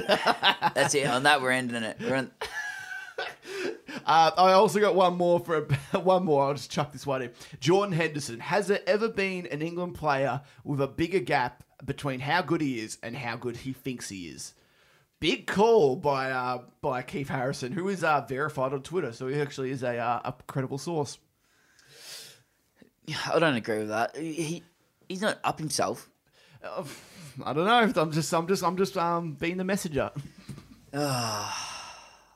We got, to cut that section out, I reckon. I think we're doing pretty well. Okay, so we'll go into you know, I think that our next bit, I want to kind of go into each team. I want you to kind of judge how they've kind of transfer window has been as a whole, and uh, we'll start with Bournemouth. Uh, just we'll go quickly through this because we got, we don't have a lot of time. Um, we've kind of t- touched on this. Bournemouth, good, bad, rating out of ten. Uh, we'll, gi- we'll they give picked each up one. Jermaine Defoe and a couple of others, but average probably five. Yeah, they're a team who started really great, and I thought that they were um, they were looking for good things. They brought in some decent players, put some uh, consistency in. It's just not happening for them this year. Yeah, though. maybe it's because how they've started, but um, yeah, I'd give them probably about a six or a seven right now. I think they could have done a bit more later on the deadline day. yeah, no, fair enough. Uh, Arsenal, Uh, well, they started off well, and I wouldn't say they got it. You know what? I'll give them a seven, just for the sheer fact that you know, with all the stuff that happened, they actually have held on to Sanchez. They bought Lacazette. They bought a couple others, and you know there is a, a lot of problems at Arsenal at the moment. But you know, if they if you asked this Arsenal fan at the start of the year if they held on to Sanchez and got to buy a player like Lacazette, they'd probably take it. I'm going to go a five. I don't really. I thought they were pretty poor. Um, yeah, Lacazette having finally having a, an out and out like gun striker is something that Arsenal haven't had for a while, which is good. Um, Kolasinac What you you rate Jill, but I do rate Giroud, but Arsenal doesn't. That's the problem. Like, you know, this is something like I would love Giroud, like you know, I've, at Spurs, but unfortunately, you know, Arsenal don't see him the same way I do. I love. There's a few players in Arsenal I actually quite enjoy, um, but yeah, I think that they their main position that they try had to um, fix up was their centre back roles and their centre midfield roles. Both haven't been. Um, their reliance on Granit Xhaka baffles me to this day. I need them to admit that they've fucked up there. They still haven't. I no, give never. them. I give them a five. Um, and they've also lost. They've also sold off a loss. The Sanchez uh, holding on to is something that will just puts them over a little bit. You know, that's the only thing that kind of they would Yep. have a bit of solace. well, for in. now anyway. If they lost him, I, they'd just about have the worst window. One of the worst windows, considering that Sanchez is a better player than Lacazette, and it would have been, you know, that would have been um, Yeah. more out than in. So, um, Brighton, do we do they have enough quality to stay up? No, I think their signings are you know they're probably the signings that Brighton expected to sign, like that type of signing. But in all honesty, probably give them about a six. um, and that's probably being real generous. Uh, they they'll definitely go down. Yeah, this is um like they haven't scored yet, have they? Still, they still haven't scored. Like you know, And you can't see it coming anytime soon either. That's the problem. Um, you know, signing, spending your last day kind of signing a goalkeeper probably shows about about as much as where you are on the table. Unfortunately, um, I'd give them maybe a four. I think they, you know, I wasn't expecting them to come out and sign you know anything massive, but they just haven't shown as much endeavour as what I was hoping for. We'll move on to Burnley. Um, lost a lot, brought in a little bit. What are we thinking? Well, you know that they've been a surprise back in the first three games. Um, they did lose a couple of good players. They picked up a couple of players that you know are probably a little bit less than what they've lost. So dealing wise, I'd probably give them a five as well. I uh, like taking out how they've started the season. I would have given them probably a three or four. Yeah, well, the, the fact that they started off so well has definitely been a factor. Exactly, and I think that um, you know, I love Chris Wood already, considering how good that strike was last week. Like that was fantastic Yep. in that goal. Um, yeah, I'd give him, I'll give him a five, bang on. I think exactly. Um, Chelsea, they've lost a lot. Four. Four. Yep. Yeah, I, I don't know. This is a tough one for me. They got Murat. The Morata's the only thing that's made them go down. They've lost twenty. I think it is twenty three players this year. it's ridiculous. I'm trying to like a lot of them are to loan like loans and all that, but yeah, but at the same time, they've lost them. Like, yeah. like you can't lose that many many players. Well, Yeah, I, I look at I who they've brought in. They've got Rudiger, who's you know still hasn't been proven. Bakayoko's pretty good. Morata's very good. Um, you know Hazard, the shit Hazard, who's you know okay. Uh, Zappacosta and Danny Drinkwater. Not not many of these are absolutely proven guys. Like there's a lot of risk being taken in signing these guys. No, yeah, exactly right. Um, you know how I just said they lost twenty. Unfortunately, they lost forty three. Forty three. But that's the actual number of players. Now, a lot of them are no names. A lot of them are big players as well. So, you know, you're trying to fucking def- deflate the club. You know what I mean? You need someone to actually run out there on a Saturday for you. So, Well, isn't all these players supposed to be playing cup games? Isn't this where your second squad or your second stringers are supposed to come into the game? let me let me pull out some of the names that have left. Yes, give it to me. I'll tell you if they're as Matic, well. Aki, Cuadrado, Tor- Troy, What, what was that Um, last one? Troyora. Troy. oi, oi, oi. Troyora. You know what I mean. Yeah. Um, Atsu, Begovic, Solanke, John Terry, Abraham. He went to Swansea. He's actually pretty good player. Kurt Yep. Zouma, Yep. um, Nathaniel Chalobah. You know these kind of players are uh, they're gonna get your squad, squad over the line. Um, you can, you literally cannot be affording to let them go. You like also got Loftus Cheek. Um, there's a couple of others in there. Mainly the rest of it, you know, you would never have heard of them. Uh, you That's might have heard yeah. of Marco Van Ginkel. Uh, Ginkel. Yep. Uh, obviously, he didn't make much of a much of an impact down at Chelsea, but you, you get the point that we're making that these guys are in real trouble um, just in getting squad depth. Yeah, of course. Um, their first team is as good as anyone's. This is good. Don't don't get me wrong with that. It's just getting that final product over 38 games is going to be the harder part. What do we think about Crystal Palace? Well, they made a couple of good signings towards the end. Um, I think Sakho's a great acquisition. i Yep. I'm willing to give them a six. I like Loftus Cheek as well. I Yeah, Loftus Cheek as really well. good. Uh, Fosu-Mensah from Yep. Man United on loan. I think that's a really good signing for both parties And- and, him himself. and Riedewald from uh, Ajax, another you know, yes, another uh, Ajax player. I'm a massive fan of uh, Riedewald. Yeah. I've actually been onto him a cup for a couple of years. FIFA or FIFA based, but then then I do a bit more research into the player. yeah. But as I said, he's he's going to be a good player in the future. something that I I not breaking, but there is potential in this happening. There is a big word coming out that Frank de Boer could get sacked as as soon as this week. The hell do you hear that? This is a this is a rumor going around. If there is, It, unfortunately, it seems plausible because No, they're going so bad at it- the moment, they're saying and they're out of the cut runs and they're all the kind of, they're losing everything. there's the a lot of like there's a lot of things coming out saying that if it's going to happen, it's going to happen before this this um first game comes in, just because you're going to give them a few days to uh, kind of prepare for it for the new manager, whoever comes in. There is a huge rumors coming out that this guy, and if he does survive to this week, if he doesn't win and he drops point, or if he loses the game, he's gone. It's it's literally that that's it's almost a guarantee if they lose this week. You know, it's, it's so funny that these days because so because the Premier League's so ruthless. If you Three lose games, yeah, but games. like they could they could have themselves in a relegation if they re, even if they sack de Boer, replace someone out. This the guy that come in is still in a shit fight. He'll be crawling his way out of relegation for a month, for two months. Exactly, and uh, it's a this is um it's crazy. I, I it's baffling to me Get because when Sam I heard back, that, get Big Sam back. yeah, I know Big Sam. Oh, that'd be amazing. Big Sam. I don't care who he goes to. I just want him in. Yeah. Uh, we'll move on to Well, we did call it. We'd say he'd be in before the end of the year. Well, yeah, definitely. And I big chance right now. I, I, I think we even said it could be before Christmas. You did. You did definitely. Yeah. Yeah. You said Big Sam would. That was one of your big calls. Yeah. Big chance. Who knows? Uh, Everton. Say eight. Yep, I'm gonna go eight point five. I think they lo- they lost Lukaku, has probably put it down from a nine, but I mean, what they've got is a wealth of experience, good quality midfielders, probably lacking a little bit up front, but they are going to the next level.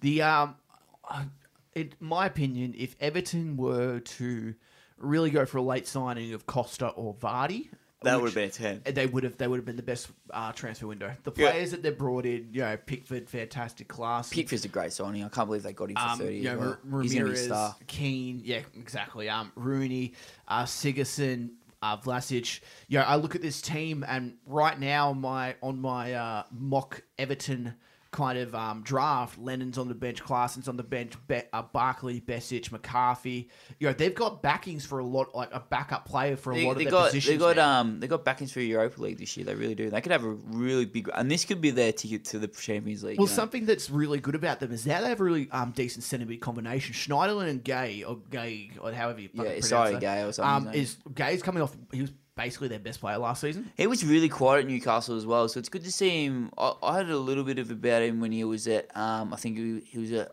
a French club. Was it Lille or Nain? Yeah, yeah, yeah. I think um, Um, might it. Yeah, I think he was at Nice, maybe. But um, Yeah. I'd heard a little bit about him. I heard nothing but good reports. He's just a short size player, you know, a bit zippy, probably more of a Kante kind of look more than um, Yeah. you know a big solid midfielder. But it's good to see him getting a chance at Everton and, and showing what he's got. He was okay at Newcastle, but he's going to the next level at Everton. yeah, and I think that all their whole team, like right now, like I'll just. You know, that team right there, and you take out probably Ramirez is probably the weakest player on their starting squad, which is something that's pretty crazy. That's why I said if they were to bring in that one striker, I think they would have just about been worthy of the, like making the Play top seven. Mirallas in that team, yeah. I, I put Mirallas in just I'll put because Davies he's in. yeah. I, I wasn't too sure. Davies is somebody who I had on like he's on my bench. Obviously, he's somebody I was trying to kind of figure out who plays those positions, and it shows the quality that's on the bench. There Yeah, is definitely. There's and- another team there. and maybe like maybe the only thing I could say that's against Everton is that may, they've probably bought too many midfielders in terms of like and yeah. too many attacking mids. Like they've got two centre mids right now, as I said, Gueye and uh, Schneiderlin, who are fantastic. Both of them I think should be playing this week as well. I think Schneiderlin's coming back from an injury, so this is um like Red card, you mean? In terms red card, sorry, yeah, injury of being uh being a dickhead. Being a dickhead. Unfairly being a dickhead, but But yeah, it was. Oh god, that was shocking. Um, that, that was a Guerrero one, wasn't it? Mm. Yeah, but uh, yeah, I think that Everton are coming out really nicely. Lukaku and actually, is he even back this week? yeah, I'm pretty sure he is. Yeah, It wasn't two games in the City game, was it? it was. He only got a one game ban. Oh, did that's Yeah. Um, so um, we'll move on to Huddersfield. Um, they did okay. Um, you, you think of the most of the business they did earlier? Did sign our boy on a permanent transfer, which is Aaron Mooy. which could be become a, a very valuable signing for them. So I'd give them a six. Yeah, I think like you know Depoitre, um, Mooy, um, Mounié, like you know the players that are kind of coming in or and straight away kind of having an impact.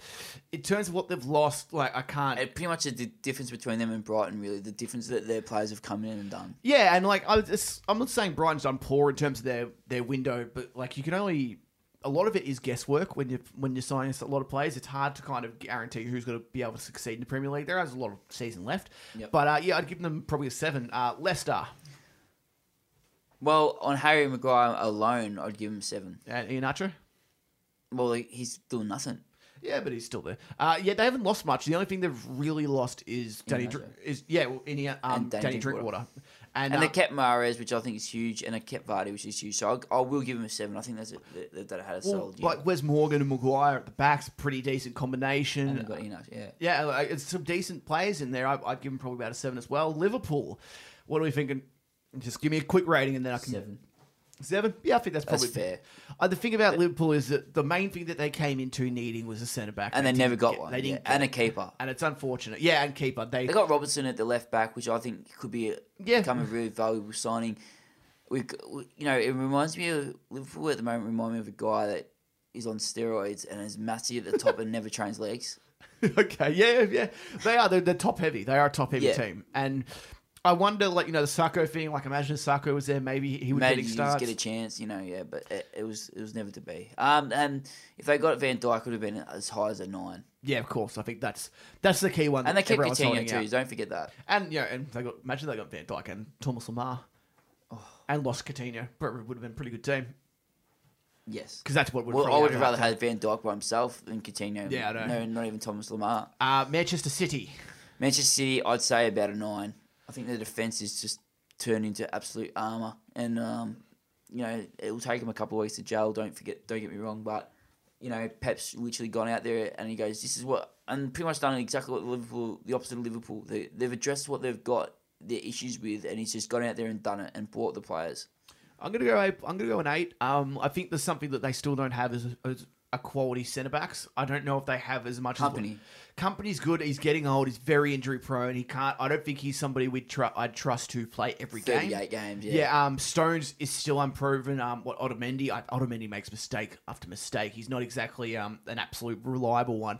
I'm very surprised Man City didn't go for Van Dijk. I think that um, Yeah, it is a bit it, it makes it makes a lot of sense for him to kind of come over. He would have been the. I think he would have been the last piece of the puzzle. He would have pushed up to a ten, in my opinion, for for what their transfer window was.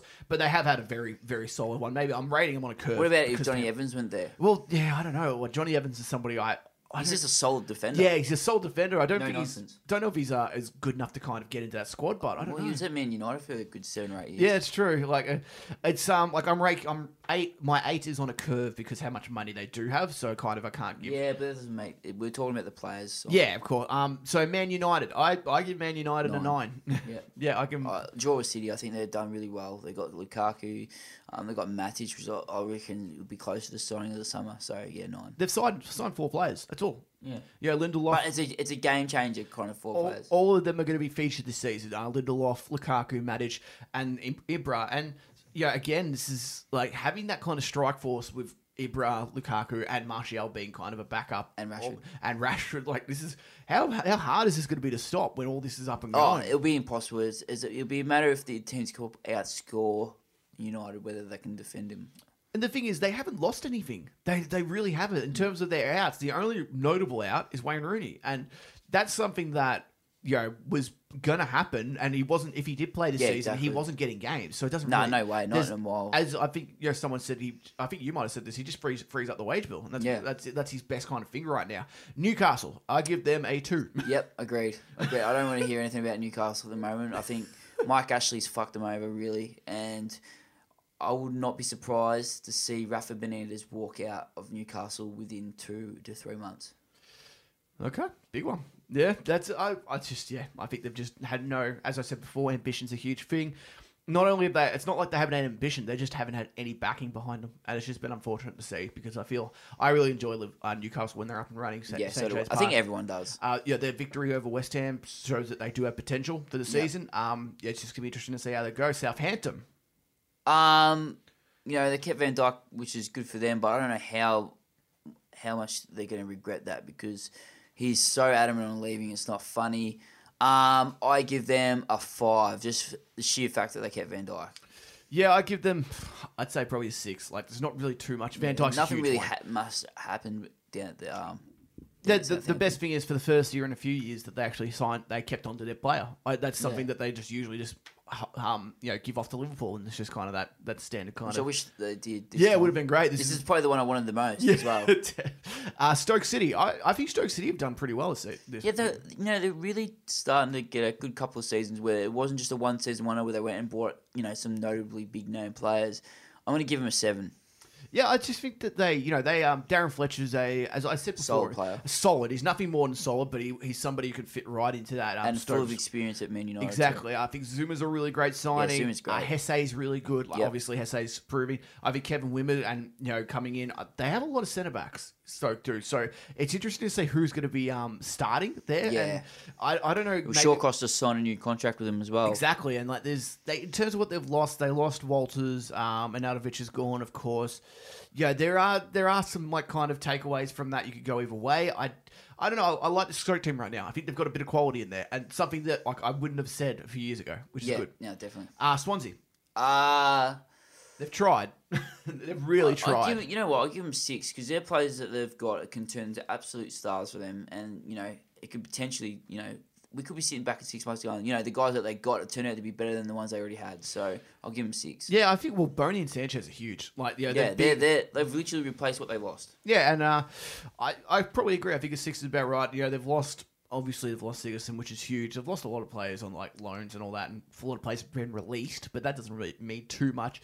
Uh, we'll move on to Spurs. Spurs made finally made their moves later, like late in the transfer window, as always, signing probably three notables as uh, Sanchez, Aurier, and Lo- Llorente. Only losing Walker. What are we thinking?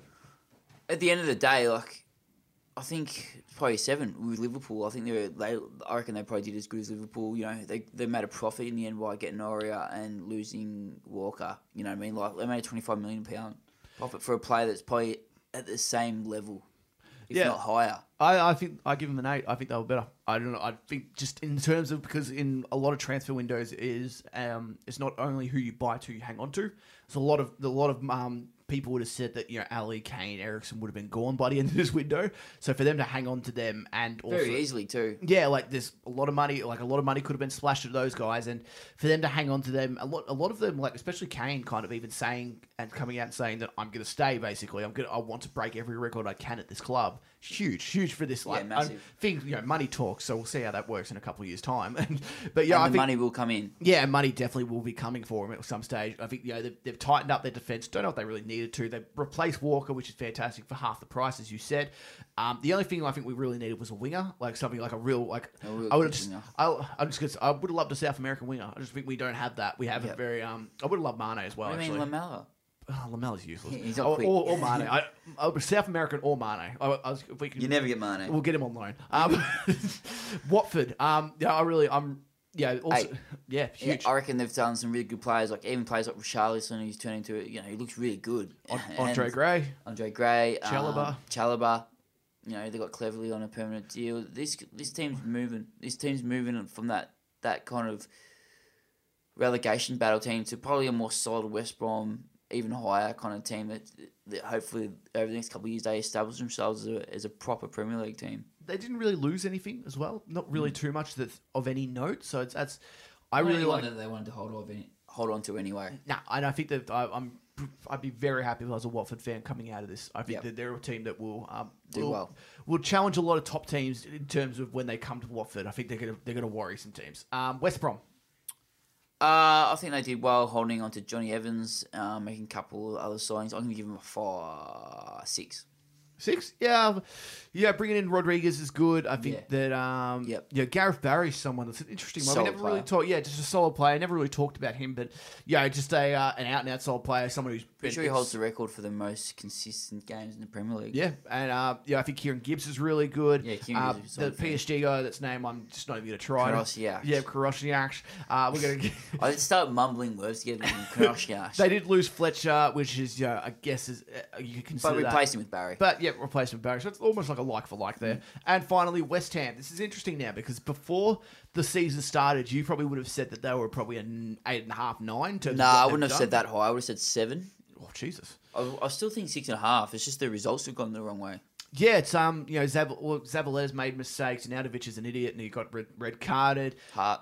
Uh, Hart, yeah, Hernandez. Hart's conceded so many goals. A lot, I wouldn't say all of them been his fault. I think Yeah. only only a couple of them. He, I think he could have done better at. Yeah. But um, and Hernandez has done well. I, you know, he's he's been showing what he can do when he has actual supply. But yeah, um, in terms, I don't know. There's just there's something there. I think There's they, something wrong with I would have loved. I would have loved for them to get Sanchez. I think he would have been a really Who good. who goes first, De Boer or Bilic? Uh, De Boer. De Boer will go. I'm I'm pretty confident De Boer's going from from my from my uh, inside sources. Hopefully, he actually knows before the knife gets driven into his back. But unfortunately, in football, the last person to normally find out is him. Oh, okay. So you want to go into the international s- scheme of things? Aus- Australia have Just- um, just won two one, so they're um, they're a chance to get Just a through to little Russia. touch, just a tiny, tiny, tiny touch into the to Yes. the um to the internationals. I- I've noticed that England have been, you know, they, they played Malta the other way, four 0 They won beat Slovenia, uh, Slovakia, sorry, two one Yep. last night. I have this feeling from the England fans that they are really like. These guys are winning games of football at the moment, and they still can't please the fans, which I, I find baffling. the English fans are the hardest type, are the hardest fans to please in terms of that. They don't they don't want to win. They want to they want to make statements every game. And like sometimes you just Gotta especially win, in these yeah. qualifiers and that that yeah, England will get through. Like there's no there's no doubt about that. Yeah. They're, they're not going to struggle. I think they got like a 35 non-loss streak in, in qualifiers. There you go. And it's just like they're not gonna they're not gonna um not go to Russia. So it's yeah, you can't please everybody. I think that it's Just- a good Yeah, I just wish the England fans would probably just be a little bit more realistic of, of what team you've actually got, and and when you're competing against teams with teams like France and Germany and, and Spain even and, and, and Brazil, that your team does not make does not make cut the mustard. It really doesn't. Like you got some, you got probably one world class player in that team, Harry Kane, and you don't even reckon he's world class yet, and he probably he probably isn't quite there yet. not not an international level, I don't think.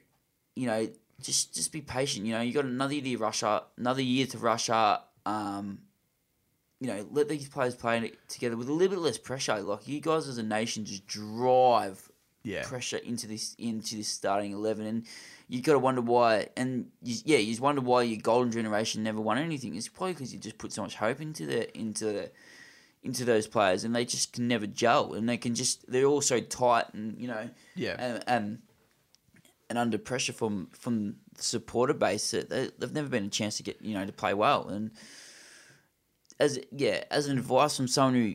Who kind of like, as I said, my mum's from England, so I kind of have a soft spot for them, and you know they're my kind of second team in, in the internationals because Australia normally goes out pretty early. Yeah. Um, just fucking back up a bit. What What do you think uh, right now? If you were to fast forward to the World Cup, where do you think England get knocked out? Because they won't win it. Let's be Start of the sixteen. start at sixteen, yeah, probably playing against Germany. Who do you- getting a ball from Frank Lampard put into the post, goes in by a meter, and then gets disallowed. do you? Who's your? Who would be your early pick to win it? France. France. Yeah, Yeah, by I- mile at the moment. They look good, don't they? They look so another good. year, two under their belt, they're going to be crazy. Yeah, they Who are, makes that starting eleven? I don't know. they have backups to backups. Like that's the thing. They have three teams. They where- have three world class teams. yeah, that's ridiculous. Um, you also wanted to touch on the uh, on Dele Alli fingering someone or something, something like that. I don't Yeah, know. I the, didn't- the roof finger. I think it's been blown out of proportion. He he's just unlucky that it got caught on TV. And It's not England- unlucky. and I've been looking into the Talk Sport today, and they've got a whole debate on it. And just just let it, give it a rest. It's. I love you say. It's unlucky. It- there's cameras everywhere. There's no way he's going to get away with that. You think? That, do you think that Do you anyone? hear his excuse that he was giving it to Kyle Walker? Yeah, I guarantee. I, I agree, hundred percent. I think it's hilarious. Like, Yeah, but it's like, just I don't think that he could have. Um, he could have actually done it to the ref. I don't think that there's. He, I don't think he's that dumb. I think he's fiery. I don't think he's that and dumb. he and he did hold it up for a long time. yeah, like he knew what he. I, I like to think he would have known what he's doing. He's not a Jonjo Shelvey. He's not an absolute dickhead. Yeah. He's a bit of a fiery character. I did. sometimes. Uh, I did hear Gareth South, Southgate in the in the press conference, and I don't think he even believed him when he said that he, he was giving it to Kyle Walker. But it's funny, but it is what it is, kind of thing. But we'll move on to like to our final segment is just the predictions for this week, and we're starting off with an absolute banger, Nick. Yes. Uh, Manchester City versus Liverpool. You know, top of the table clash. Oh, not sorry, no, it isn't. I'm thinking of United and City mixed up, but. You know, this is a massive three points for both these teams. Uh, well, you forgot to mention that I'm still three 0 up on terms of uh, our predictions. You haven't. No, I didn't forget to you mention haven't that. beat. I you haven't want to mention it. beat me uh, once. Um, I'm still waiting for a challenge, but yeah, what you need to do is start predicting correct scores, which I'll do right now. Um, City, Liverpool. I expect goals, but I think that. There won't be any for Liverpool this week. I just think with the whole, mm, yeah, look at that look from Mickey. Um, just with the whole thing going on with Coutinho, I'd love to see if Coutinho's going to play. It'd be interesting to see Doesn't that. matter. Um, I think that there will be a 2 0 victory to City. It'll be a three-two win to Liverpool. Liverpool have the the wood over City. That's all right. Everything. Firmino always scores against City, but agree to disagree. Um, Arsenal, Bournemouth, huge game for both teams. What do you reckon, Nick? Yeah, Bournemouth need to get off the mark. Like, I'll get, hopefully get a win on the board at least. Um, Arsenal need to kind of get that monkey off their back after their 4 0 drumming. I think Arsenal should win this quite easily. Uh, I'll go with a 3 1. I don't think the defence is good enough to hold King and Defoe goalless, so I think that one of them will score and they'll win 3 1. Yeah, I actually, I actually completely agree with that scoreline. Three-one, I think to Arsenal. I think Arsenal are going to go out there with the points to prove. I reckon Sanchez will play, and I reckon Lacazette will play. Surely Wenger will learn from his mistakes from that one. Um, moving on to Brighton versus West Brom. I guess you know, I can just see West Brom picking Brighton off for a couple. So I'm thinking 2 0. I can't see Brighton scoring. Definitely against probably one of the strongest defences in the Premier League. For this, I was going to say 2 0. I was also going to say 1 0 because I think West Brom might just do that typical West Brom thing score and put everyone behind the ball. They are playing away, so it sounds like something that they would do. Um, I'll go 2 1. I just. I'm just praying for that goal. Like, I think like, I just want them to get that monkey off at this stage. Yeah, I, I can't see it happening this week, to be honest. um, Everton versus Spurs. Huge. Um, this is a big game considering that you know Spurs haven't got off to a fantastic start. Everton have had a tough draw and they're continuing their tough draw. Uh, this is a, a renowned draw. Every t- usually every time we play them, we draw one one. So I'm gonna Well, stick, gonna- I'm gonna stick with the one one draw. I literally was going to say 1 1. well, unfortunately, you can't copy me. you know what? I'll do 2 2 then because I think it's going to draw. I like it. Um, Leicester versus Chelsea. Uh, this is well, this is at King Power, so this is um, this is actually quite a good game. tie, I yeah. actually like this one. Um, I'm gonna go with a, I'm gonna go with a Leicester win. I think Leicester will win two one. Uh, I don't think it's going to quite happened that way. I think it's going to be the other way around. I think Chelsea are going to win 2 1 on that one. I think Chelsea are starting to hit some good form. And I think Morata will even score if you want to even put that into the into the thing. But yeah, Morata and Vardy will be scorers. Southampton versus Watford. Big game. I like this one. This is a really cool one that I think um, Southampton heavy favourites according to betting agencies, Which which is is surprising. which is what really surprising considering Watford are currently five currently paying five dollars fifty. It's huge for a victory. We should put 10 bucks on that. Yeah, no, actually, I might, I might get, uh, might get some money on. Uh, bets responsibly, kids. Um, but yeah, the, I'm going to go with a shock win. Well, shock according to the betting agencies, win to Watford one 0 because, Can you stop saying the scoreline, I'm going to say? uh, mate, I just kind of, I'm just. Oh, you know, I'm not prepared to go any different on that one, so I'm going to go 1 0. Here we go. Yeah, yep, go on. Uh, next is Stoke versus Man United. I'm going to do the, the the first one for this one, so you can't copy me. Um, Stoke's defense is solid. United strong. United attack is stronger. I still think that Stoke might score three one. Oh, I was going to say that. No, I wasn't. Um, United still haven't conceded yet, I don't think. So, could this be the game? I don't know if they have the firepower up front. That's the only thing that Stoke kind of Yeah, that's true. they struggle at. I think yeah, Jesé is probably their only one, but I think that when you've got one everyone relying on one player to kind of do something magical, it's it, it's kind of a recipe for disaster. I think that United will win. I think it'll be a just a simple two 0 victory at the cold night at Stoke. No, fair enough. And for Frank de Boer's last game, um, Burnley versus Palace, I actually think Burnley are going to win. I think they're going to win 1 0. Um, I think I can't see where the goals for Palace are coming, even though they've got Benteke. Um, I can I can see many. I can't goals. I can't see Burnley getting any more than one with the, the Sakho, the new signing at Palace, but I think that's going to be the score. What's your thoughts? I think Palace will win this just on the sole basis that Burnley are the reverse of what they were last year. They don't win at home, they win away. Like, they get points away. So I think that there will be a victory to Palace. I'm going to say it's going to be 2 1 Palace.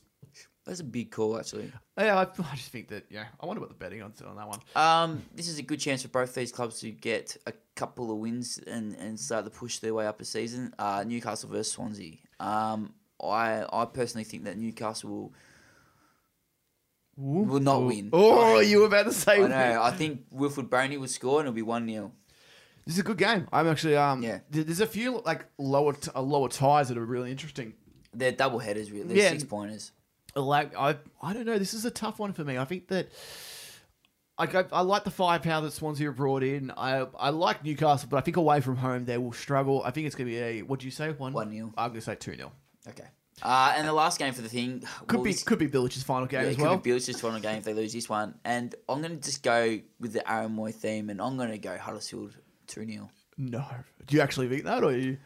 I, I want to believe. I want to believe me. I'm gonna I'm gonna go for that middle ground. I don't think that West Ham will win. I don't think Huddersfield will. I think it's gonna be a it's gonna be a stock one one draw, and I just think that it will kind of Bilić won't get the sack because of this, but he will He'll be, be on the plate. He will be His on. head's on the thing now. and yeah, it's gonna be uh, it's gonna be tough. And considering that you know next week that they have West Brom away, like They uh, won't West Brom, there. They won't score there. they'll lose. They're guaranteed to lose one 0 there. So it's gonna be interesting. Um, I'm waiting. Like, hopefully this week you can get some decent picks on.